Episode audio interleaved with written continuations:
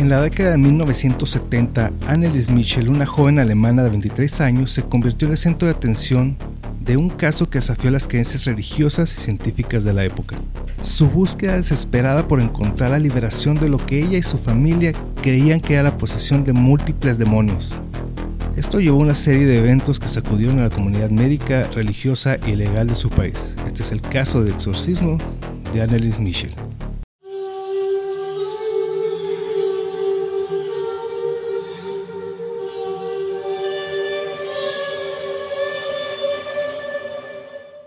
Tal? Están escuchando el episodio 38 de Podcast X, un podcast en el cual hablamos no solo temas paranormales, sino también temas y personajes que a través de la historia dejaron huella no solo por la trascendencia de sus actos, sino también por lo perturbador que estos pudieron llegar a ser.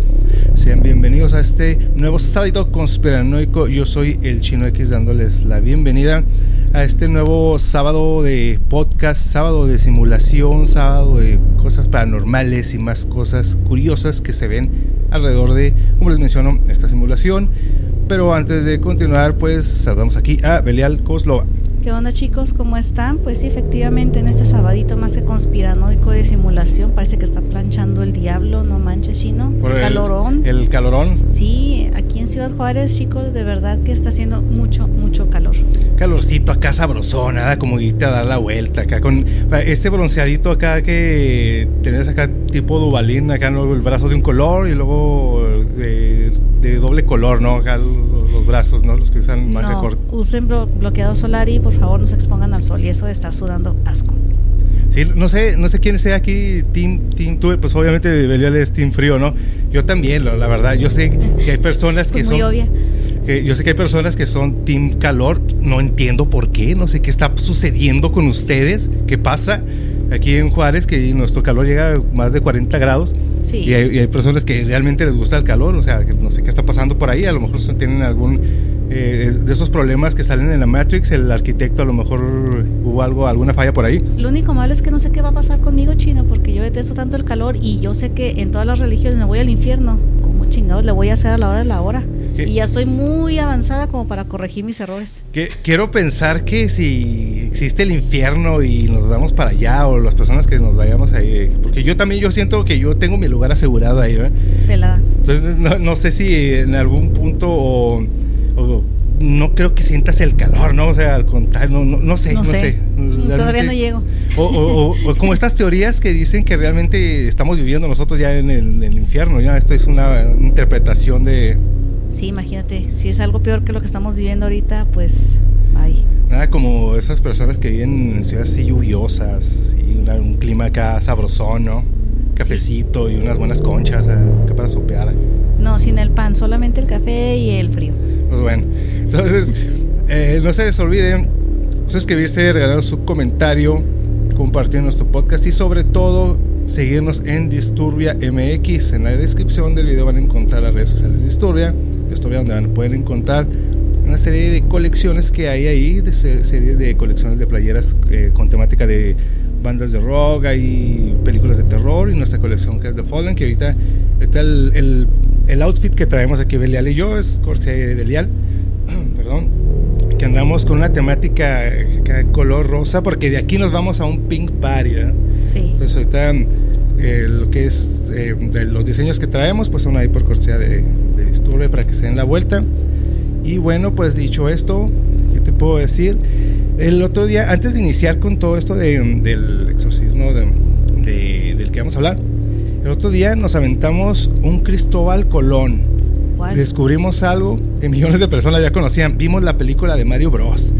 Ah, ok, sí. Ah, interesante película. Sí, yo no la fui a ver al cine chino. Te dije que no iba a pagar por ir al cine. La verdad no tenía ganas, no me llamaba la atención.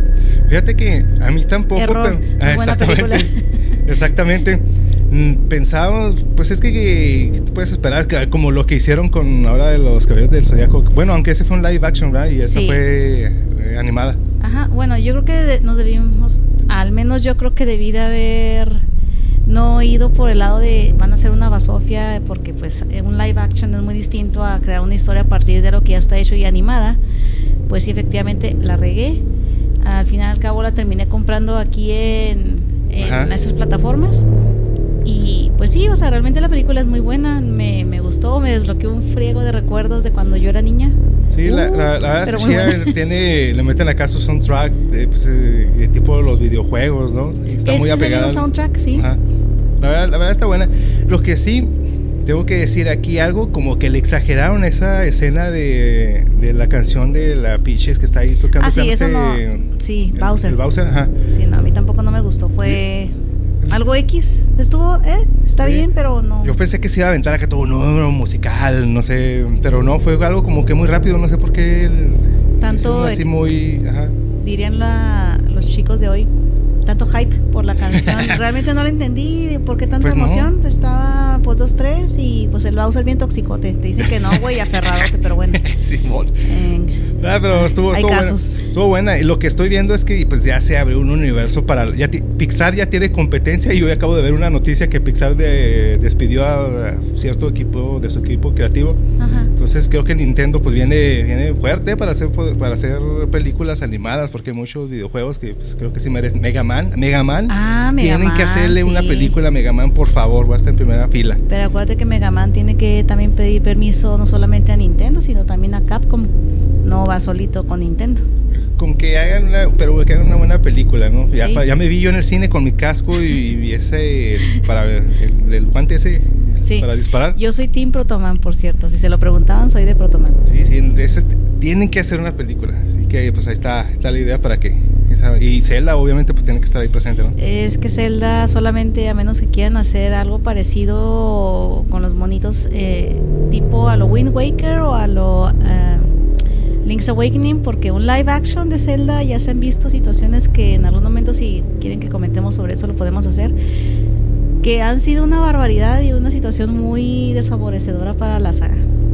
Pero pues bueno, como esto no es de videojuegos ni de animación, eso, vámonos con, uno de los casos de, de exorcismo que te deja con esa sensación de realmente de duda, ¿no? Si realmente sucedió, bueno, sí sucedió, pero realmente fue una posesión, hubo negligencia, eh, se pudo haber hecho, se pudo haber evitado, se pudo haber corregido. Lo que sí es que es uno de esos casos que está muy bien documentado, hay mucha, mucha evidencia, pero hay, yo traigo ciertas teorías y muchos de esos teóricos de la conspiración que les gusta analizar este tipo de casos. Hay varias cosas que ahorita las iremos mencionando, pero lo que sí creo que encontré, hay algo peculiar en este caso, pero ahorita, lo mencionaremos. Ah, okay. Este caso es excepcionalmente complejo porque pregunta, presenta preguntas fundamentales sobre la naturaleza de la fe, la psicología humana y los límites del conocimiento científico.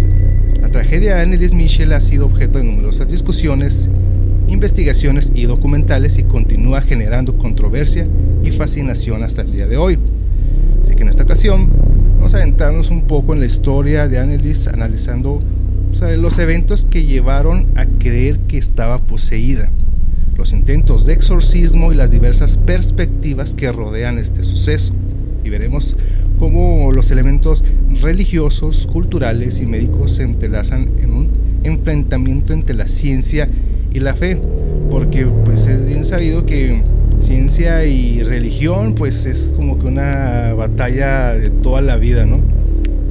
Es una situación peculiar, chino, no te lo voy a negar. No hay que ser tan arrogantes para decir que no hay cosas más allá de lo que se le escapa a la ciencia, así como también hay que ser tan arrogantes para decir que todo es religión y Diosito lo hizo, a pesar de que le chutaste un paracetamol y eso fue lo que le bajó la fiebre. Ah, no fue Diosito. No, no, no hay que ser tan así de irnos a los extremos, hay que ver los matices en gris que se intercalan entre estas dos vertientes. sí, creo que dar como que ah, algo neutral en que la religión debe respetar la ciencia y la ciencia debe también hay situaciones que realmente no se encuentra una explicación de cómo suceden, ¿no? Hasta el momento siempre he sido pensante que si bien la ciencia tiene su método científico, ahorita está algo llamado la ciencia noética que está tratando de interlazarlo lo mítico, lo, místico, perdón, con la, con la ciencia tal cual. Entonces debe de haber alguna explicación del por qué ciertas cosas que nosotros consideramos milagros, a la hora de la hora ya en un futuro tal vez podamos catalogar como, ah, sucedió por esto, tiene una razón lógica de ser, en vez de atribuirlo a, un, a una divinidad ahí superior o algo por el estilo. Pero vámonos primero por el principio. ¿Quién es Annelies Michel? Pues bueno, como les menciono, este es uno de esos casos muy controvertidos, notorios. Hay infinidad de fotografías y eh, grabaciones de audio, pero ahorita no sabemos eso. Ella fue una joven alemana de 23 años, 23 años, capturó la atención del mundo cuando su búsqueda desesperada por la liberación de lo que ella y su familia creían que eran múltiples demonios que la llevó a enfrentarse a un traumático y trágico destino. Así que esto generó debates, discusiones, como lo mencionamos, acerca de la fe y la ciencia. Ella nace el 21 de septiembre de 1952 en Leiblich, Baviera. Ella provenía de una familia profundamente religiosa. Esa es palabra clave, creo, de todo este caso. Profundamente religiosa. Pero en 1968 a la edad de 16 años comenzó a experimentar síntomas extraños y perturbadores como convulsiones, alucinaciones, agresividad y eh, todo esto se apodera de ella, lo que lleva a, eh, pues a ella y a su familia a buscar ayuda médica. Sin embargo, los tratamientos convencionales no logran aliviar sus síntomas, lo que aumentó la creencia de que su condición era de origen sobrenatural. En un inicio, sus padres deciden buscar ayuda médica y trasladarla a la clínica psiquiátrica en Würzburg. Hasta aquí creo que va bien, porque obviamente, o sea, no te puedes brincar todo, no te puedes brincar luego, luego a decir, si está poseída. O sea, si buscaron la opción de la sí medicina. Pasa, ¿eh? sí, sí, sí, sí, pasa. Hay personas que, no, no, pues es que está poseída o no sé, en lugar de buscar la opción que primordial primero es buscar atención médica, ¿no? Descartar todo, cualquier otra opción. Cualquier otra base, realmente, antes de decir alguna situación tan onomatopéyica, es, es, el diablo. No, pues no, hay que ir primero a ver qué es lo que realmente sería una causa orgánica. Sí, entonces, sí lo que sí me llama la atención es que, como mencionamos, que es este, esa familia, eh, y más la madre es estrictamente religiosa, pero sí que bueno que la, bueno, hasta donde sabemos, la primera opción fue, pues ok, vamos, vamos a buscar la, ayuda médica, ¿no? Hasta que pues realmente ven que no, está, que no está funcionando, pues entonces buscan otras opciones. Es que también en este punto, Annelies, ya cuando la habían tratado inicialmente con lo que era eh, por tratamiento médico, la, la, primera que tú dijiste que fue por ahí del 68, cuando la internaron primeramente en ese instituto, le dijeron que era una epilepsia del lóbulo temporal o le decían que tenía crisis de ausencia. Las dos situaciones son dos causas totalmente distintas. Y sin embargo, pues le dieron medicamentos para tratar de controlar. Se le estuvo dando un medicamento sin, sin suspender de manera cotidiana y al parecer había una baja en los síntomas. No la hubo del todo, por lo que misma Annelies llegó a mencionar ella misma, al ser criada en una familia estrictamente religiosa o muy devota, por así decirlo, ella misma dijo, pues si las medicinas no me están curando, pues a lo mejor lo que yo tengo es que estoy poseída. Ajá, sí. Pues resulta que los médicos concluyen que Annelies tiene epilepsia, la internan y empiezan con un tratamiento, como estaba mencionado, de la, de la radiación que no produce ninguna mejora en su comportamiento. El primer aviso fue el comienzo de crisis terribles en las que se sacude sin poder controlarse y, adopta posturas difíciles de imaginar. Por cierto, vamos a dejar imágenes ahí, los show notes en la página de Facebook para que nos sigan en todas las redes sociales del podcast. Y todo esto eh, eh, está la, la, película que yo creo la habíamos visto que es eh, El exorcismo de Emily Rose, que se ve bien proyectado todas estas posturas que adoptaba ella al, momento de supuestamente está poseída. También hay fotografías, hay una está demasiado explícita las fotografías, la verdad sí se ve el deterioro, se ve cómo empieza a deteriorarse la salud de ella, ¿no? Pues es que sí estaba deteriorada, pero sí, o sea, realmente el caso actual con el caso hollywoodense ya las posturas a, mí se me hace que estaban demasiado exageradas al momento de la película. Algunas que otras sí coincidían, la mayoría pues no, no manches. Eh, que por cierto, ahorita vamos a, hacer una comparativa porque hay dos películas que está basada lo, lo que pasó aquí con ella. Más común es la, obviamente la versión de Hollywood, que es el de Emily Rose, que sí, pues obviamente es Hollywood siendo Hollywood, efectos especiales a más no poder. pues que de otra, de que otra manera te la venderían. Ajá, ese es el punto. Y, y hay otra película que también la vimos que está basada también en eso, pero bueno, ahorita, ahorita hacemos una comparativa y yo tengo una teoría de cómo ver esas películas. Pero, okay. ¿qué les parece si vamos viendo a ella le, dan esos diagnósticos, pero ¿qué es la esquizofrenia? Porque también en muchos casos de exorcismo siempre se menciona eso, ¿no? Pues que es esquizofrenia y estás sufriendo de esto, pero ¿qué es lo que produce o qué vendría siendo o qué es la esquizofrenia? Pues es que, a ver, es que vamos a ver, le dieron cada quien, al no ser un caso realmente que fuera partidario de dar el tratamiento médico estricto chino, la familia se decantaba por voy una vez al médico, me dan tal diagnóstico. Me funciona, no me funcionó, me sigo otra vez creyendo que es, que es posesión. No, pues vuelve a reinar otra vez la cordura, vamos a llevarlo otra vez. Y ahora le dijeron que era epilepsia o esquizofrenia. Son entidades totalmente distintas. La esquizofrenia se caracteriza por una especie de psicosis donde, se, donde es partidario que la persona pierda contacto con la realidad, escuchando voces, viendo visiones, este, se se deteriora todo lo que es la función laboral y social. Realmente estas personas ya dejan de tener una, una percepción de lo que realmente está pasando, pues eso al menos es lo que nos dicta el DSM-4 o el DSM-5, ahorita estamos en el DSM-5, y que es el manual de psiquiatría. Si lo sí, porque ahorita nos quedamos todos, sí, claro, sí, cierto. Pues, ¿cómo no? Entonces, dentro de la esquizofrenia entra lo que es la psicosis. No es, la psicosis no es algo que está, es como es una enfermedad, es parte de otras enfermedades. Es un síntoma, vaya, para que si lo quieren ver. Se caracteriza por delirios, alucinaciones, trastornos de, la, de lenguaje, pensamiento desorganizado. Y también indican lo que es la pérdida del contacto con la realidad. Ahora bien, se le dio medicamento para esto. Luego se le da que no, que es epilepsia la epilepsia se caracteriza también, chino, por una serie de movimientos o espasmos anormales que dejan a la persona con primero con una especie de aura que me va a venir la, la, epilepsia. Muchas personas presentan dolores de cabeza, algunos ven lucecitas, por así decirlo. O sea, esas, las personas que padecen eso saben cuando les va a llegar. O sea, Algunas personas. Se va avisando que, ahí viene el ataque o algo en La, en la epilepsia, por así decirlo, no quiero decir normal clásica, por así decirlo, los síntomas clásicos se presentan con aura, se le llama aura.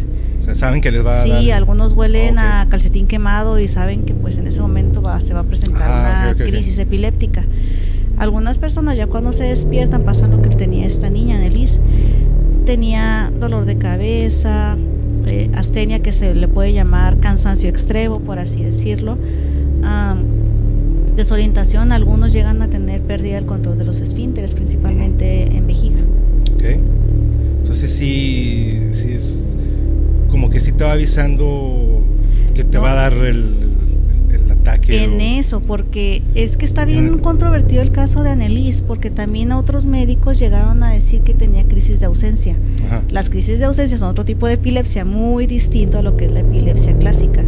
Las crisis de ausencia es una persona, se los voy a poner en este ejemplo más o menos para que se quede en contexto, es cuando tú ves una casa que tiene las luces encendidas, pero no hay nadie. La persona puede llegar a estar así, iba a realizar un movimiento, se queda así por 10 a 20 segundos dependiendo, no pierde el equilibrio, eh, no se da cuenta que perdió el contacto con la realidad en su momento, pero no tiene lo que es la epilepsia normal, clásica, perdón, que es dolor de cabeza, lo que les mencioné ahorita, simplemente se pasa como... Se desconecta así en un... ¿Alguien ha visto Malcolm en Mero? Cuando Ruiz apaga su cerebro. Algo parecido, sí. exactamente. Se en el limbo acá de repente. Que... O sea, no le pasó nada, simplemente regresó y todo normal. Se desconectó rápido un instante y regresa. Y, sí. ¿Y qué, pasó? ¿Qué pasó? Yo creo que por la época de Annelies y el ir y venir, que ahorita lo vas a ir mencionando, no se le dio oportunidad a hacer, un diagnóstico una, claro. Más, más, a, más, más a detalle, ¿no? Como más especializado. Bueno, eh, según la esquizofrenia, no, aún no se comprende completamente y se cree que es una combinación, como mencionas, eh, factores genéticos, químicos y ambientales y que tiende a manifestarse en, en adolescentes o ya en personas de, de, cierta edad y que no todas las personas pues va, va a ser igual para todos, ¿no? Cualquier persona, todas las personas si, llegan, si tienen o no sé si lo desarrollen con la edad, pues es diferente los síntomas. Por lo regular existen varios tipos de esquizofrenia, solamente es decir esquizofrenia, hay muchos tipos de esquizofrenia, algún de hecho dijeron que Annelies puede tener lo que ya se llama esquizofrenia paranoide, eh, es otro tipo de, donde también se involucra que me dicen cosas, siento que me persiguen, veo sombras. Y para ser catalogada en esto, por lo regular tienes que tener síntomas eh, de manera constante mayores o igual a seis meses para pensar que sí es un episodio de esquizofrenia. Así como, como, como vamos viendo, quiero pensar o estoy creyendo que más bien le faltó más, eh, más estudio, más personas especializadas en varias, en varias ramas. es que hay que ir viendo el contexto, chicos, para ver cómo vamos avanzando, el por qué se deslindó de esta, de esta, de este cuadro, de irse del tratamiento médico a irse a la brava, a lo, a lo religioso. Y nada más no olvidemos la palabra que la familia era extremadamente religiosa. Bueno. Con el tiempo, Annelies y su familia se convierten. Se eh, estamos en el podcast donde nada pueden valer sal. Ya está en xenoglosia con eh, lenguas que no conocemos. Sí, hablando, estoy hablando así Eso es en lenguas. Su familia se convencieron de que estaba poseída por múltiples demonios y buscan ayuda en la iglesia católica. Annalise se sumerge en una profunda depresión y cuando supuestamente empieza a rezar y así, pues vuelvo a repetir, como es una familia religiosa, empieza lo que dice ella, empieza a ver sombras, a oír eh, voces que la ordenan y a tener visiones demoníacas. Las alucinaciones que padecía provocaron que dejara de alimentarse con normalidad. Otros comportamientos extraños de, de ella fueron gritar sin parar durante días, beber su orina y comer insectos.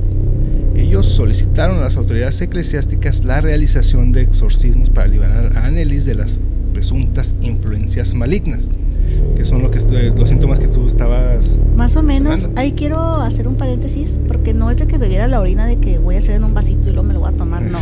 Ella estaba recluida en su cuarto y este, orinaba en el piso, obviamente, porque ella ni siquiera se quería acostar en la cama. y la mía, la orina del piso, que es muy distinto a beber. Eh, sí. porque mucha gente dice, pues ya se imagina que la sirve en un vaso y luego se la toma la vacinica o algo por decirlo. No, no hacía eso. La mía, la orina de, del piso. Sí, porque no es así, espérenme, vuelva y luego se hace su vasito. Sí. como las personas que se la toman o se la notan en la mañana, ¿no? Para el, Hay gente, sí, que para sí, fines anti pero... No sé si funciona claro que eso, no. pero pues, bueno. No, no funciona. No lo hagan. A partir del 75 se llevan a cabo una serie de exorcismos supervisados por el sacerdote Arnold Renz y el pastor Ernst Alt. Aquí quiero hacer un paréntesis porque Estamos hablando de 1975. Quiero decirles que la época de los 70 fue una muy buena época para haber vivido, porque hay una sinfín de eventos que sucedieron toda esta época y de descubrimientos de, no sé, inclusive hasta de drogas y no fue, fueron muchas cosas. Fue el boom de los 70, sí. Aquí porque estuve revisando mucha información, quería ligar este caso con nuestros cazafantasmas favoritos, que son los Warren, pero no hay. Ellos, ellos no, hasta donde yo vi, si ustedes tienen alguna, algún dato, no, todavía no Ellos no, está, no tienen ninguna relación con este caso porque este es uno de los casos más emblemáticos, más controvertidos que obviamente nuestros cazafantasmas deberían de haber estado ahí porque pues para hacer la historia, ¿no? Para hacer su, pues es que su verdad. En los si te fijas en los de los Warren, en ninguno de los casos que ellos investigaron ha fallecido alguien. Ajá. Pues ahí les da, imagínense nomás. En 1970, y esto para, ponernos en contexto qué pasó en los 70, ¿no? Del 70 a cuando empezaron a hacer los exorcismos con ella. En 1970, una muñeca tal llamada Raggedy Ann Doll fue comprada en una tienda de antigüedades por una mujer para su hija. Esta muñeca se empezaba a mover, después se llamó Annabelle. Es el caso de Annabelle, esto fue en 1970, ahí estaban ya nuestros cazafantasmas. En 1973, este no es un caso paranormal, pero pues también tiene, también tiene muchas cosas ahí raras. En 73 se estrena la película más terrorífica de todos los tiempos que no se ha podido igualar, El Exorcista. Y regrésate dos años antes, en el 71 se eh, estrenó el libro. Ah, bueno, sí, me fui más con la, con la película, pero sí. 13 de noviembre de 1974, un tal Ronald DeFeo Jr., creo que por ahí le suena ese nombre, dispara y mata a seis miembros de su familia, después conoció este caso como Amityville. De 1977 al 79, un poltergeist de Enfield atrajo la cobertura mediática del Reino Unido, que también está ahí con los, nuestros Warren, estuvieron, estuvieron involucrados ahí en el poltergeist de Enfield. Pero tengo otro todavía mucho mejor para la fanaticada ovni, que yo soy eh, fan de, de, este fenómeno de Bosque Colorado. En 1975 ocurrió un evento sin precedente, inverosímil, algo increíble. Un grupo de madereros, los cuales aseguran haber visto un ovni, el cual, dicen ellos, secuestró a un tal Travis Walton, mismo que asegura haber sido eh, abducido y tiempo después escribió un libro de su, contando su experiencia. Este libro, llama, el que él llamaría The Walton Experience. No, pues qué buen nombre, no muy original su nombre. El, sí. Años después se haría su se haría una película basada en su experiencia llamado Fire in the Sky, Fuego en el cielo, que es uno de los casos de abducción que pues para todos los que les gusta el, el fenómeno ovni es por excelencia este caso porque se hicieron numerosas pruebas a él y su grupo de amigos para ver si estaban mintiendo todo eso y, todo, y por, conforme pasaron los, los, años nunca cambiaron su eh, lo que ellos se hablaban. De ahí se basaban para hacer eh, como él describió la, la abducción alienígena y infinidad de parodias. Por excelencia esa película tienen que ver que también en su momento también abordaremos ese tema aquí en el podcast del fuego en el cielo. Yo creo más bien que la parte situacional que englobó el entorno de Annelies fue realmente el boom y la situación mediática que como bien lo dijiste, más bien era la histeria colectiva de masas Ajá. con respecto a exorcismos. Estaba esta novela en el 71, estaba la película en el 73, donde no sé si los que vieron la película y han escuchado las, las grabaciones de Annelies, eh, las voces son muy, muy parecidas, son Ajá. muy... Exactamente. Son muy similares. No hay que olvidar también que también dos años antes de que se estrenara la novela, en el 69, el maestro Anton LaVey había soltado lo que es la Biblia satánica. Ajá. Y pues eso hace que mucha gente, y más si eres, no estoy criticando a nadie nuevamente, si eres muy devoto, pues te hagas como que el mundo está podrido, está, sí está podrido, pero no en base a eso. Eh, y es, es, el demonio, si algo ocurre y es diferente es el diablo y está poseída, etcétera, etcétera. Entonces yo creo que eso tuvo que haber influido mucho, Chino. Eh, esa es una de las teorías de que todo lo que está sucediendo pudo haber sido una, porque obviamente todo este pánico satánico, toda la gente que, que estaba ahí rodeada en, en, todo este caso de ella, que también ahí traigo un testimonio de una persona que, que lo vivió, pudo haber sido influencia o, a, sí, a lo, ella sí tenía sus problemas, pero con toda esa influencia que, que estaba alrededor y con las cosas que, que, sucedían en todo su entorno, todo eso como que influyó más, ¿no? Y vuelvo a repetir, la palabra clave aquí es la señora que era totalmente, era extremadamente religiosa. Biatch, era una biatch. Bueno, es el, cuando empieza el, el, el exorcismo, se pide permiso obviamente a la Iglesia Católica, se empieza con una numerosa cantidad de exorcismos. Estuve buscando también el dato cuál... Se lo negaron primero dos veces sí. hacer el exorcismo. Este, eh, estuve buscando el dato de cuál de los casos de exorcismos, porque hay infinidad de casos, pero cuál ha tomado más tiempo o más sesiones o más, no sé cómo se le llaman, esa, vamos a decirle sesiones, ¿no? De exorcismos. Hay que ver en un próximo el, el, lo del padre el, se llamaba Gabriel Amor. Ajá. Hay que ver ese.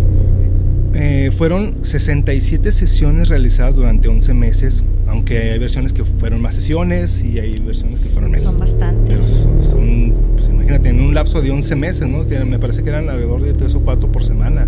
Son bastantes porque ponen realmente al paciente, yo lo veo como paciente, como una situación de estrés eh, orgánica demasiado importante que me sorprende que haya durado 11 meses el, el, cuadro y ella no haya sucumbido antes ante Ajá. tanta desastre. Porque recordemos que para todo esto, pues ella ya no, no comía bien, ya su, su, ella físicamente cada vez estaba más deteriorada, deteriorada. Entonces... Es que mira, influyeron varias cosas para que ella estuviera deteriorada. Era una muchachita joven, como ya habíamos dicho. Ajá. Tenía peso saludable, por así decirlo, a pesar del medicamento. Muchos de los medicamentos que, utili- que utilizaban a- actualmente se sigue utilizando uno de ellos, el tegretolo, mucha gente lo conoce como la carbamazepina. Este medicamento tiene entre sus... Es que me da mucho risa como me pongo a leer y ponen otras cosas que ni al caso. Que ponen que este medicamento genera hiponatremia cerebral. No, no es cerebral nada más, es a nivel de todo el cuerpo. Ajá. Te saca el sodio y al sacarte el sodio pues comienzas a desvariar, a tener pérdida de la fuerza, otros síntomas, pero uno de los más importantes es que dejas de, de generar este pues ganas de, de, de inhibe pues las ah, ganas de comer. comer. Entonces entre que entre los exorcismos, la privaban del sueño, la golpeaban, no la dejaban comer incluso, porque también estaba eh, documentado que no la dejaban comer precisamente para continuar con el exorcismo Ajá. o le negaron la darle comer a fuerza. Aparte el medicamento en su momento pues logró que ella pudiera perder parte del instinto de comer debido a, las, a los efectos secundarios, cosa que no hubiera sucedido bajo un estricto una estricta vigilancia médica porque pues Ajá. al ver que eh, tal medicamento está, te está causando un efecto secundario pues sabes que pues vamos a hacer otra cosa para corregir ajá. la situación, cosa Ajá. que no pasó con esta muchacha. Exactamente, que ahorita vamos a ver cuáles fueron las modificaciones, la postura de la iglesia después de todo esto. Como es bien sabido, la iglesia pide ciertos requisitos para determinar si alguien está poseído y por consiguiente realizar un exorcismo. Según el padre exorcista de la diócesis de Celaya, detalló que las señales de posesión, con atención, saquen un pedazo de pluma de papel, las señales de posesión son, cito, cuando la persona tiene fuerzas bestiales, Sansonismo. tiene odio y rechazo a los nombres de Jesús y María. O sea, si tú te llamas María, pues sorry for you, porque Guadalupe, fucking pinche nombre. te llamas Jesús, pues Ahí también. a todas las lupitas, pero. Hablar otras lenguas. Conoce cosas a distancia y conoce cosas desconocidas. Pero lo más concreto es el rechazo y desprecio a lo sagrado. Así que, por, y por cierto, Estamos poseídos, chino. Es, pues, es- yo cuando leí esto, yo dije, pues yo también, pues todos los que nos, nos- nos- somos de Team Jesus, pues yo creo pues nos toman como que estamos poseídos, ¿no? Por cierto, él, él comenta que, ojo, la persona puede o no levitar. Entonces, si usted está presenciando un exorcismo y ve que se levanta, no se asuste. Entonces, Sí. todo, todo está bien, o sea, es Sí. parte del, del- del procedimiento, ¿no? Es parte de. Ajá. Hay que también mencionar que esto se debe a lo que es el ritual romano para el exorcismo, que Ajá. todavía sigue de cierta forma vigente, porque ya después en el 99 el Vaticano sí realizó ciertas modificaciones para poder aplicar lo que es un exorcismo.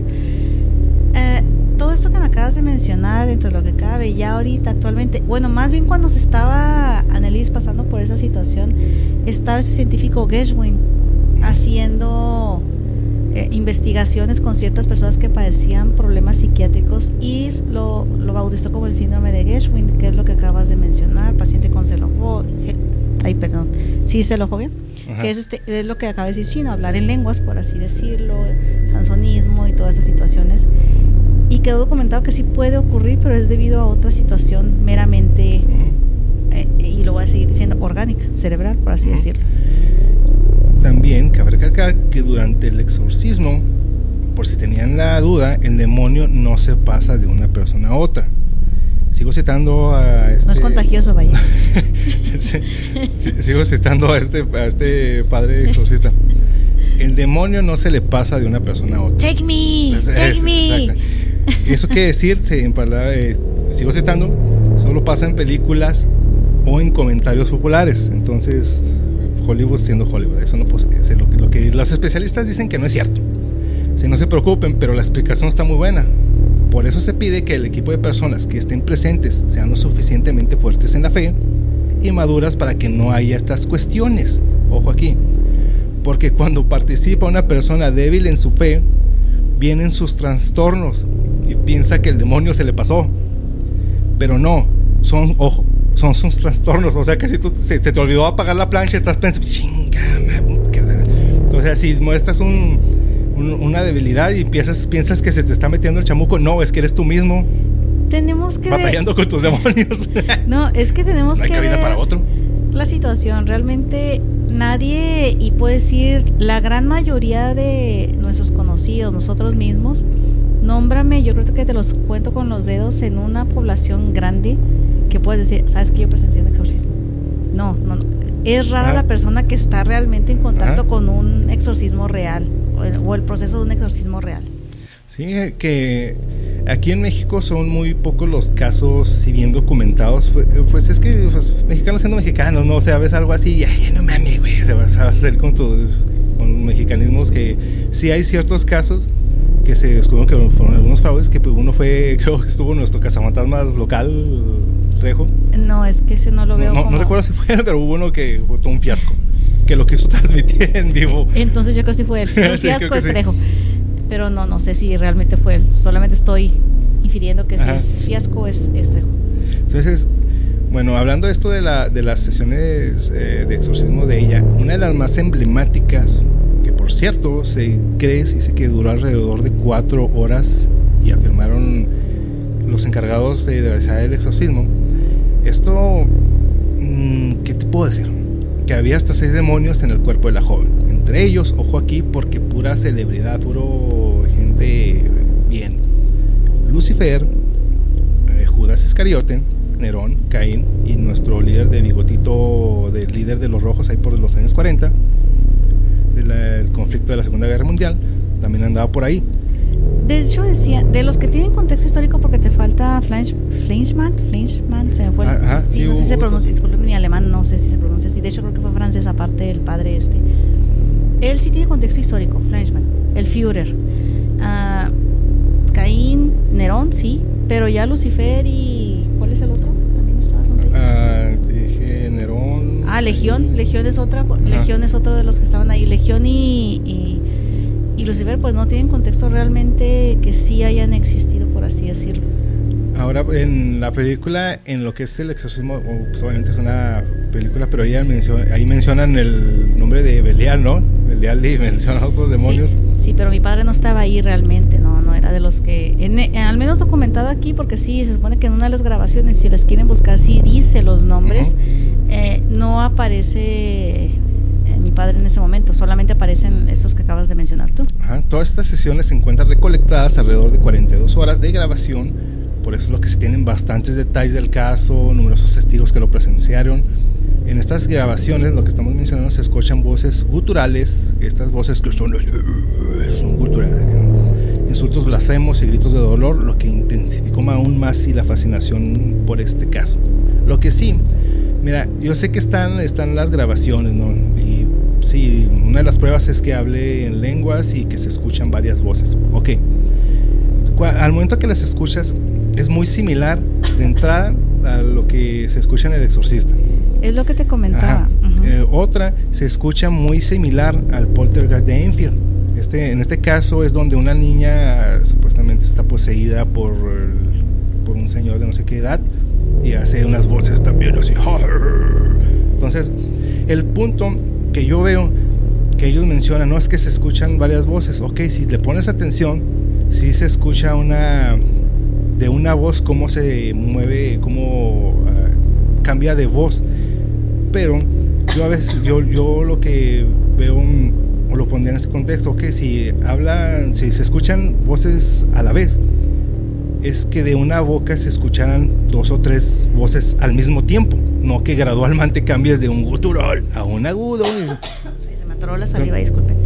Eh, en lo que sí mencionan, y sí es realmente cierto con respecto a eso de las voces culturales, y sí lo menciona de manera fehaciente, porque realmente tampoco nunca me ha tocado escuchar a un monje tibetano, sí se activan el segundo par de cuerdas vocales que todos tenemos. ok sí Y puede que se escuche así. Yo solamente he escuchado esos tipos de monjes tibetanos en grabaciones. Jamás los he visto así. Sí. Oh, sí es cierto. pero Disculpen. ¿eh? Una, una cosa es la re- resonancia que todos podemos hacer. Es como, yo lo veo como estos que, ¿cómo se llaman estos que mueven los muñecos? Los que lo mueven. Puppeteers. Mm, No sé cómo dicen Que, que pueden pueden hacer que de alguna forma se escuche la voz, pero que se escuchen. eh, haz de cuenta, yo, yo lo veo que una persona si estableciera. Entable, Eh, ya está hablando en lenguas, ya Sí. se le está que se poseyendo escuchen tres voces de una misma persona, pero hablan, conversando entre ellas, no hacer una graduación de. A ver, es que- Entonces, porque ellos lo. men- eh, todas esas grabaciones. Yo me aventé las grabaciones Ajá. y no escuché, o disculpen mi oído, a lo mejor no está educado para hacer ese tipo de, de observación, pero yo no logré distinguir que fueran dos voces al mismo tiempo. No, en ningún es- momento ajá. me pareció eso. Ese es el punto. No sé, los escuchas que puedan. Es que yo lo entendí de una Ajá. forma que de repente habla así y luego de repente, o sea, la, la forma como cambia de un grave a un agudo, ¿no? Sí, Pero sí, o sea, habla, decir que, que hablas, se escuchan dos voces saliendo de Belial, pero que las dos voces conversen de una forma de, de algo diferente, ¿no? Sí. No que gradualmente cambien de tono. Sí, porque, porque eso lo re- podemos hacer todos. en los escritos dicen que, o los testimonios dicen que realmente ella hablaba con dos voces o se escuchaban dos voces al mismo tiempo conversando entre ellas.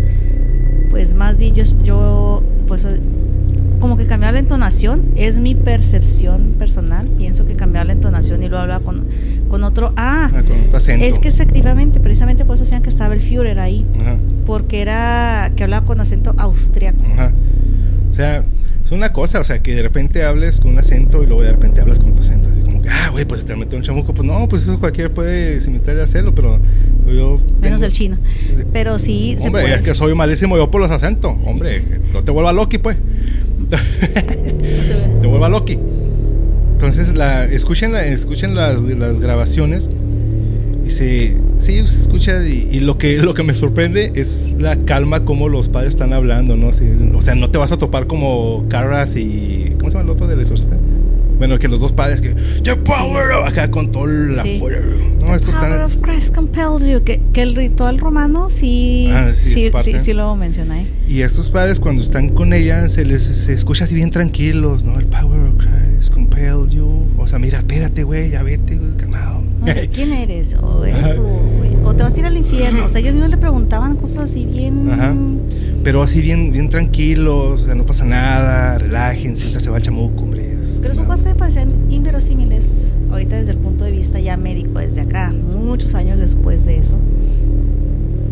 Decirle a un paciente psiquiátrico, oye, ¿te vas a ir al infierno? Sí, ya me voy. No, no friegues, o sea, no, no, no, no es el procedimiento, no son las formas. Ajá. Pues bueno, pero ¿quiénes son estos dos eh, sacerdotes? Arnold Renz fue un sacerdote católico y fue designado como el exorcista principal del caso de Annelies. Responsable de llevar a cabo los rituales de exorcismo y supervisar todo el proceso junto con el pastor Ernst Alt. Trabajó estrechamente con la familia de Annelies para intentar liberarla de sus demonios, de sus influencias demoníacas. Ernst Alt, por su parte, fue un pastor luterano y amigo de la familia, aunque no tenía la autoridad directa de realizar exorcismos según la tradición católica. Se unió a Renz con él, eh, eh, con él eh, como una forma de acompañamiento espiritual durante las sesiones de exorcismo. Alda aportó su apoyo religioso y asesoramiento durante el proceso, complementando el trabajo realizado por Renz. Entonces Renz era el que estaba encargado de Era el cabecilla Ajá. del exorcismo, por así decirlo. Ajá. Renz como Al fueron objeto de controversia debido a su participación en el caso después de la muerte de Annelies. Se les acusó de negligencia y homicidio debido a la falta de atención médica adecuada durante el exorcismo. Bueno, los exorcismos, porque fueron varias sesiones. Fueron sometidos a juicio y condenadas, condenados aunque, aunque recibieron penas suspendidas. La participación de ellos en el caso de Annelies hasta la fecha sigue siendo objeto de debate y crítica. Algunos lo ven como figuras religiosas que intentaron ayudar a una joven atormentada por fuerzas sobrenaturales, mientras que otros los consideran responsables de la muerte de Annelies al, al no buscar la asistencia médica adecuada para su condición. A ver, es que está documentado en todos los exorcismos también que Annelies recibió no solamente golpes, cachetadas, dejaban que se golpeara ella sola contra las paredes, lo que infirió o generó lesiones en los huesos, obviamente los prominentes, este, pómulos, nariz, barbilla, dientes. ella tenía evidencias de varias fracturas de dientes. la bofeteaban, también tenía moretones, o sea, se veía que había golpes o, o Violencia Ah, física violencia, de sí. por medio, por Sí. parte, por parte de, de- e- Eso sí está perturbador porque eso de que encadenarla, de que obviamente todos sabemos cómo se expulsa un demonio, a punta de cachetadas, ¿verdad? Entonces lo que hacía la mamá, sí. entonces la mamá lo que hacía pues era darle sus buenas cachetadas para que se fuera el demonio. Es que también los padres lo hacían, no Ajá, solamente sí, los papás. sí, todos ellos lo- Ellos decían o mencionaban que era debido a que en algún momento Annelies mostró algo de lo que se llamaba el sansonismo, porque una vez aventó a uno de estos dos fulanos, los, a uno de los padres, creo que es el Ajá. luterano, ¿cuál era? El, Ah, sí, o alto. ajá. Ese, pero el total que los, a, tanto al papá de Annelies como a él, con un solo brazo lo lanzó al otro extremo de la habitación. Entonces decían, pues no, realmente pues tenemos que contenerla o te- tenemos que traer a otra persona. Eh, Se dice que hasta tres personas, hombres, en este caso creo que son los dos padres y el papá, Ujú. que la trataban de contener y a veces batallaban, pues llegaban al punto de, de los golpes. Y a veces ella, pues dentro de que según esto sí dijo que sí quería cooperar con el exorcismo, te digo, le negaban el alimento, la deprivaban del sueño. Ajá. Sí, pues es que, como, como estábamos mencionando, no le dieron más oportunidad a la medicina, sino, a la medicina, sino simplemente hasta aquí ya no funcionó y pues sabes que vamos a, a optar por otra cosa, ¿no? El problema es que esta muchachita llegó a estar pesando, no sé si, si ven las fotos que les vamos a dejar. Ustedes la ven de una forma muy normal en la primera foto y después se ve unas, pa- pues parece un- una situación cadavérica Ajá. porque pues parecía en peso normal, no sé cuánto pesaba en su peso normal, disculpen, pero ya para una persona de cierta edad, pues ella tenía 18, 19 años, una cosa de esas, y, o sea, imagínense pesar 30 kilos, o sea, no, no podría ser posible. Fue, fue um, definitivamente, bueno, ahorita, llegamos, ahorita vamos a las conclusiones. A medida que los exorcismos continuaban, la condición de Annelies empeoraba. Pasaba largos periodos sin comer ni beber, que, llevó a- lo que la llevó a sufrir desnutrición y deshidratación severa. Trágicamente, el 1 de julio de 1976, Annelies Michel falleció a causa de estas complicaciones médicas a la edad de ten, ten, ten, 23 años. 23 Ah, ok. es el número que tiene su propia historia ese número. Como los Imagínate, 27, creo que sí. los 23. Eh, mm. Su muerte desencadenó una serie de repercusiones legales y éticas ya que tanto los sacerdotes involucrados sus propios padres fueron acusados de negligencia y de homicidio. Y es que, bueno, ellos ya reportan, ¿no? Tienen la decencia de reportar a la policía, obviamente entra a fiscalía, o sea, es que falleció tal persona en cierto lugar y obviamente va sientas, cualquiera que entre, pues, ¿qué chingados pasó aquí? Tienes que ver que algo ocurrió. No es posible que la muchacha tuviera ligamentos, este, rótulas, estoy hablando de rodillas, destrozados totalmente. La mamá decía que hacía 600 genuflexiones durante una sesión de exorcismo. Una genuflexión, chicos, es cuando ustedes lo ven o los que van a la iglesia. Te, te hincas en el respaldo, lo tornas a levantar. Te hincas, te levantas, te hincas, te Cuando bajan levantas. esa- Es- ese colchoncito de la, Sí. enfrente y los hincan.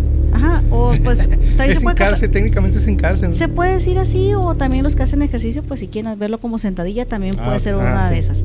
Pero la genuflexión realmente implica poner la rodilla dentro de, o contacto el piso. Pues que llegaba a ser varias veces esto durante una sesión de exorcismo. Pero pues la mamá, muy bonita, ella le llegaba a poner también almohadas pues para que no se lastimara, en vez de detenerla. O sea, no, Usted sígale, mija, pero espéreme. o sea, no friegues. realmente tuvo un daño terrible esta muchachita. O sea, ¿cómo es que te podías haber fregado tú sola las rodillas? Y aparte que ya no podía. O sea, ¿por qué la dejaban hacerla si estaba en una condición tan deplorable? Pues es que mira, pues Dios actúa de formas misteriosas. Ah, no, pero en este caso es el, es el diablo. Pero pues el... Eh, No, no le eches la culpa. O sea, momento sé. todo eso fue nombre de Dios. Entonces más bien estaba poseída por, por- no por el diablo, ¿no? Mm, Esta eh, como consecuencia de este caso, el Vaticano cambió algunos aspectos del rito del exorcismo. Así que en 99, como mencionaste, hicieron algunos cambios en estas reformas. Una de las más eh, destacadas es que los exorcistas debían tener conocimientos médicos. El- aquí no sé si ellos de alguna forma tienen que estudiar algo de medicina o sean médicos que les que son ahí- ahí- ahí sí no sé o simplemente ok eres tú sacerdote pero pues ahí, ahí te- llévate un No. aprende primeros auxilios No, bueno, sí, también. Sí, puedes tener este manejo de primeros auxilios, Pero por lo regular son gente dedicada a la fe que debido a sus estudios pues se les ofrece un, un apoyo para que terminen otra carrera y ellos pueden decidir o no entrar, por ejemplo, la carrera de medicina. Muchos sacerdotes ejercen el área médica y participan en estos eventos. Y sí, fue lo que, como te digo, en el 99 cuando se estructuró que tenían que tener cierto nivel o grado de conocimiento médico para asistir a un, a un exorcismo. Si te fijas, todos los que conocemos o son psiquiatras o son médicos por alguna situación, todos ejercen, ya tienen su especialidad, por así decirlo, pero ejercen de médicos generales antes. Entonces, por lo tanto, tienen un grado básico de, este güey se está fundiendo. ¿Sabes cómo? Ahora, eh, eh, como te mencionaba, o sea, ahorita ya hay como que, aunque la, la, iglesia no lo quiera aceptar, también deben de aceptar la parte de ciencia, la parte médica, de descartar. Es que sí la aceptan. religioso, pero también darle la oportunidad a la, a la, bueno, en general a la ciencia, no nada más a la medicina. Son ahorita más la gente de forma religiosa que ya está más abierta, por así decirlo, a otro tipo de situaciones, son más aceptantes de lo que es la ciencia, como también hay una parte de la ciencia que está tratando de aceptar otras cosas que tampoco puede explicar. O sea, tampoco, como te dije al principio, no vamos a ser arrogantes de decir esto está mal o esto está bien. Hay una serie de matices que no te puedo explicar, pero sabes que pues sí le funcionó, pues órale va. Sí, o sea, simplemente respetar lo que cada quien hace, ¿no? Ciencia, religión y pues bueno. Una de las aseveraciones más polémicas, según se cuenta de Annelies, que esto se está bien reflejado en la película de la asesino de Emily Rose, afirmó que la Virgen se le había aparecido y le había dado dos opciones. Una, ser liberada de su posesión y otra, continuar poseída para que el mundo se diera cuenta de la peligrosidad y que los demonios existen. Al diablo, yo me libero de la posesión. Spoiler, eligió la segunda, ¿no? Ella dijo, Simón, me rifo. Simón, yo aguanto vara, usted dele. Es que, mira, sí, efectivamente, no sé si realmente porque no lo encontré en documentos oficiales con Annelies, si realmente fue esto le dijeron, pero ella sí tenía la convicción fehaciente que sí estaba poseída. Esta muchachita, ahorita se comenta, no sé si lo comentamos, yo creo que no lo mencionaste, era producto de una mamá que en su momento tuvo un hijo y el papá pues la dejó, ¿no? Entonces pues si ahorita es un desastre tener ser mamá soltera, ahora en esos momentos pues tantito peor, entonces ella se volvió muy estricta. El papá también tenía tres hermanas que eran monjas y él en algún momento pensó que ser no sé si sacerdote o pastor, porque no sé en cuál, de, cuál se iba a decantar. Pero ella, al estar estrictamente vigilada, le decían, ve a misa dos o tres veces a, la semana, o sea, sí, con ir a una es una cerca, ahora dos o tres veces a la semana, no. Una y no sé cuánto dura una misa, como una hora, ¿no? Sí, una cosa de esas es espantoso. Sí, es espantoso. Y todavía tener que, no puedes tener amigos, eh, la limitaron en su escuela varias veces, no puedes ir en lo que te hace el tratamiento, la dejaron volver a ir cuando tuvo una especie de relapso y logró mejorar, pero pues luego les descubre que, la mamá descubre que tenía novio, pues se arma un mitote todavía más grande. No sé qué esperaba con la niña, bueno, pues que es una muchachita de 23 años, es una cría. ¿Qué esperaba hacer? Y realmente la fue fustigando, fustigando, tanto que pienso que eso también es una parte del contexto que Annelies logró tener una mente un poco débil para lograr sublevarse. Tenía su enfermedad, creo yo, y luego estos dos padres... Todos los factores biológicos, estoy hablando, no los sacerdotes, ajá, y pues sucumbió. Todo eso. Una de las declaraciones que llamó la atención eh, es una de una tal Cristiana Metzler. Ella trabajaba en la localidad, estaba en la escuela cuando todo esto sucedió. Ella comentó que muchas cosas no se supieron, ya que la gente le da miedo hablar del tema, que existe, pero que existe la creencia que la muerte de Annelies fue totalmente culpa de sus padres por su extrema religiosidad y ceguera al no percatarse lo que realmente sucedía. Entonces por eso lo que les mencionaba desde un principio, lo seguimos mencionando, la extrema religiosidad tanto del padre como de la madre. De hecho en las fotografías las, eh, las puedes ver Eh, a mí se me da como un cierto parecido a, a los Warren. Eh, y ella, eh, la mamá de ella, se me da. Se me figura ese tipo de personas que siempre traen el rosario en la mano y traen esa mugre, no sé cómo se llama, como un rebozo, no sé, y lo se pone una. eh, hay, hay una comediante que, se- que tiene un. La Chabelita. Esa, Sí. exactamente, ahí está. Esa. Saludos, Normita, Normita Mercado. Es que la Normita Mercado es la Chabelita, sí. hija Así, madre. ese tipo de personas que... Saluditos. Ajá. Entonces, eso más los factores y que si obviamente tenía un, un- ella un problema, tenía algu- algunas enfermedades, pues ok, lo, le dieron la oportunidad a la medicina, pero era una persona que su familia religiosa que pues obviamente, no, pues, no, no, no, espérame, aquí está el demonio metido de por medio. ¿Tú qué vas a saber, chamaco pendejo? Casi, casi. Ajá.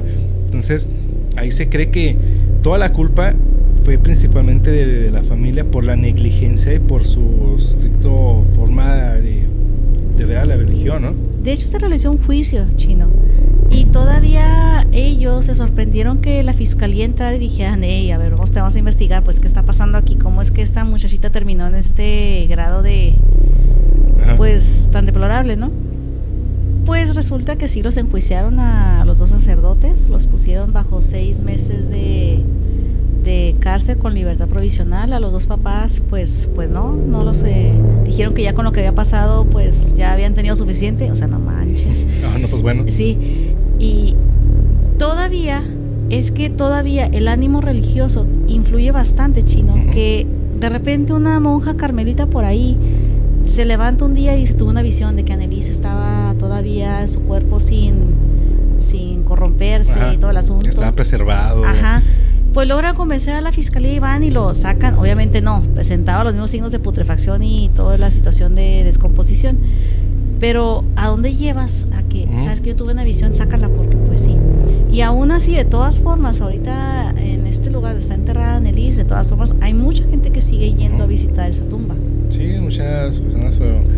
Sí, o sea, pasaron, me parece que fue alrededor de 11 años para hacer otra O sea, ¿qué esperaban encontrar después de tanto tiempo? O sea, y luego está la fotografía, ¿no? Fotografía icónica que supuestamente, obviamente, a la gente ve lo que quiere ver, que eh, se ve como que un brazo que dice la gente, no, pues es que es el brazo de un demonio que está el- Pareidolia. Mira, Sí. yo realmente coincido con los médicos actuales que dicen que pues ponle una sonda y vamos a alimentar la fuerza, sí se puede. Ajá. Y yo siento que ellos le negaron el, la atención médica. Sí, yo también siento que no, no, no le dieron la oportunidad a la, a la medicina, a los médicos, a seguir eh, indagando, ¿no? O sea, siento que se dieron por vencidos muy rápido, muy fácil. Es que ningún tratamiento te va a hacer en el momento. Ajá.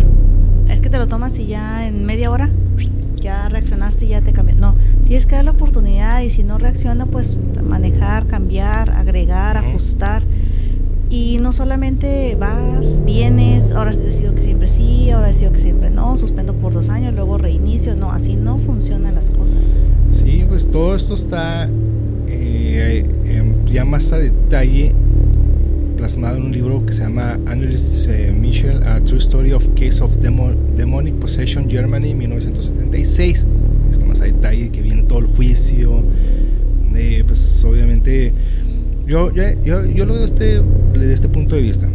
Que como yo soy, es una comunidad religiosa vas a juzgar tú como del, del jurado a un padre, pues obviamente no lo vas a declarar culpable porque yo no me quiero ir al infierno. O sea, yo no voy a declarar culpable a él porque pues yo lo que quiero es un paro, ¿no? Para que porque no vaya a ser que Diosito se entere de que pues yo, yo lo declaré culpable, ¿no? Entonces yo creo que Pues sí sí, influye, sí. sí influye en las personas. Si pones un jurado eh, creyente a la persona que van a juzgar es un padre, pues todos van a decir, no, no mames, pues no. Sí, sí, sí, tienes en ese punto algo. No creo que Diosito se desquite conmigo, ¿no? Mira, no sé, ahorita realmente la gente está demasiado jodida como para decir que Dios se vaya a desquitar con alguien. Realmente es una situación de si crees o no crees. Vuelvo a decir, en esa parte, si nos vamos a la película, que fue la de Hollywood, realmente la abogada sí plantea una situación que sí te quedas pensando realmente que, bueno, tiene su propósito y sí te deja pensando, por así decirlo, porque es un hecho o pudiera ser lo otro. ¿Puede ser o no puede ser? Pues sí, efectivamente, no es un hecho, pero pudiera ser. Pues no lo puedo, no te lo puedo confirmar porque no hay base científica para decir que sí, sí fue. Pero pudiera ser una posibilidad, pues sí, a lo mejor y sí. No hay quien te lo pueda refutar tampoco de manera fehaciente. Y esto sucedió también en el caso de los Warren, del diablo me hizo hacer lo que fue la, eh, la defensa de, un acusado, ¿no? Pues es que escuché voces y el diablo me hizo hacer todas las atrocidades de, lo que hizo. Entonces, ya se ha visto varias veces que pues hay que echarle la culpa al diablo, ¿no? Pues a fin de cuentas, pues... Considero que no, que realmente siempre hay una causa orgánica. Hay algunas situaciones ya muy distintas que donde ves que sí, pues levantan cosas, mueven objetos o a, trastocan a otras personas, pues bueno, tal vez pudiera considerarse otra posibilidad a más allá de lo que está ya registrado. Todo esto está, hay dos películas donde se pueden ver ustedes esto, que es la clásica El exorcismo de Emily Rose, y está la otra película alemana que es Requiem lo que te, lo que te mencionaba al principio, porque vimos las dos películas, la, pues, la de Emily Rose, obviamente Hollywood siendo Hollywood, eh, gritos y todos estos screamers, y ya se la saben, ¿no? Que por cierto, la de Emily Rose a mí sí me gusta, es de mis favoritas, porque no abusa tampoco de, los efectos especiales, ni tan tanto, ¿no? La de... Está Palomera. La de Requiem, tengo mi teoría, porque eh, no para spoilear, pero de todas maneras no se van a perder, no se van a perder mucho si se las spoileo. Pienso que esa película, el principio, esta sí es alemana, toda la película te preparan para ver, para ver Emily Rose, porque es la, el inicio de la chava yendo a la escuela, sus, sus primeros inicios de problemas. El trato con la familia, el entorno las visitas porque hasta hacían peregrinajes a diferentes templos, que sí se sentaban a rezar el rosario y todo eso, sí, pues te muestra un, un núcleo familiar muy muy compacto con respecto a la, a la religiosidad. Entonces, yo lo vi así, porque, bueno, aparte no se spoiler porque hace mucho tiempo que salió. No esperen ver nada relevante en, Requiem, simplemente te queda así como que, what the o sea, ya, ya se terminó. Ya, se acabó, güey. Ya quieres viene la posesión. porque ni siquiera llegan a la posesión. Exactamente. Entonces ahí inmediatamente después te pones a Emily Rose, porque Emily Rose empieza con furia, empieza todo el demonio. Sí, visiones y lo que decía esta niña. Eh, les hago la recomendación, empiecen con Requiem y terminan con inmediato, luego, luego, luego, o sea, se acaba, la pone la otra porque empieza bien, es todo bien calmado, más social, y pones a Emily Rose y te avienta toda la furia. Requiem funciona, escuchas, para a modo de epílogo. Vean el epílogo y luego ya empiezan con Emily Rose. Ajá. Porque es creo que de esa forma le van a agarrar algo de sabor a la primera a la Requiem, pero sí, porque no realmente no, no hay nada relevante y hasta cuando inmediatamente después ponte Emily Rose y ahora sí Salvo que Requiem lo único que te deja es que tal vez realmente el trato familiar de sus padres hacia uh fue lo que generó que tanto su mente de por sí ya dañada pudiera haber generado que se quebrara un poquito más. Ajá. Así es, entonces, pues, ¿qué te puedo decir? Se fue este caso. Vayan a ver las películas porque la verdad, vea, pero vean, vean las dos en ese orden porque está, están buenas. La primera no se desesperen, es muy tranquila la, la, primera película, pero pues inmediatamente después se pone Emily Rose. Así que es importante señalar que las circunstancias de la vida y muerte de Annelies Michel han sido interpretadas de diferentes maneras. Algunos consideran su caso, en su caso, que es una muestra de posesión demoníaca genuina. Ah, porque no mencionamos que también dice la madre que debió estigmas y Ah, pero eso ya lo dijo años después, cuando ya había terminado incluso el juicio. Porque no lo dijo en el momento de la de todo lo que estuvo pasando, ni cuando lo documentaban. De hecho, en las fotos no se ven datos de estigmata. Es, ella lo menciona ya después, años después del juicio, y dice que no se arrepiente de haber tratado de salvar la vida de su hija. Porque como ella presentaba causas de que era tocada por Dios, gente muy cercana a Dios o muy susceptible a Dios, se supone, se dice que presenta estigmatas. Y entonces pues dices, mame señora. Sácase un poquito de la iglesia, señora, Sí, no mames. Más bien. Pues mientras que otros lo explican en términos de enfermedades mental y psicológica, sea cual sea la interpretación, el caso de Annelies Michel sigue siendo uno de los casos más conocidos y debatidos en relación a la posesión demoníaca y los exorcismos. Y lo que les iba a mencionar, algo peculiar de este caso, que no ha involucrado ni Ouija, ni nada paranormal, ni nada, todo inicia con que ella simplemente empezó a desarrollar eso. Que los casos de posesiones lo podemos ver en el Poltergeist de Infield, que la niña jugaba con la Ouija, Sí, sí. el, el caso Vallecas de España que inspiró la película de Verónica, donde la niña también era, tenía un gusto por la paranormal y también tenía su Ouija. Este caso es peculiar porque no involucra nada de eso. Al contrario, involucra todo lo contrario de una persona totalmente, una familia, un ambiente, un- un ambiente totalmente religioso. Es lo que yo creo todavía lo hace un poquito más, así como que, mm, bueno, donde aquí no hay nada paranormal involucrado desde el punto de vista, no hay ouijas, no hay nada involucrado en, en todos estos temas. Eso lo hace un poquito más. Para mi gusto y desde mi punto de vista personal, yo creo que realmente fue un caso muy maltratado. Y pienso que hubo negligencia. No puedo decir que fue realmente negligencia de parte médica porque pues si tú te das de alta voluntaria yo no te puedo ir a seguir a tu casa a decirte hoy te tienes que tomar el tratamiento. O sea, tú ya eres una persona adulta o tienes padres que son tus tutores Sí. y no te puedo estar obligando a que hagas lo que no quieres hacer. Pero si veo padres realmente que están negándole la atención al ver que su hijo se está deteriorando, ahí sí pienso que sí entra la negligencia. Más bien lo veo como un caso meramente médico muy mal manejado. Así es, si ustedes qué piensan, nos gustaría escuchar su comentario, qué piensan acerca de esto. Vámonos, pero sin antes eh, dejarlos con unas palabras de Ana, la madre de Annelies, cito, no me arrepiento de lo que hicimos, no hubo otra forma de combatir el mal.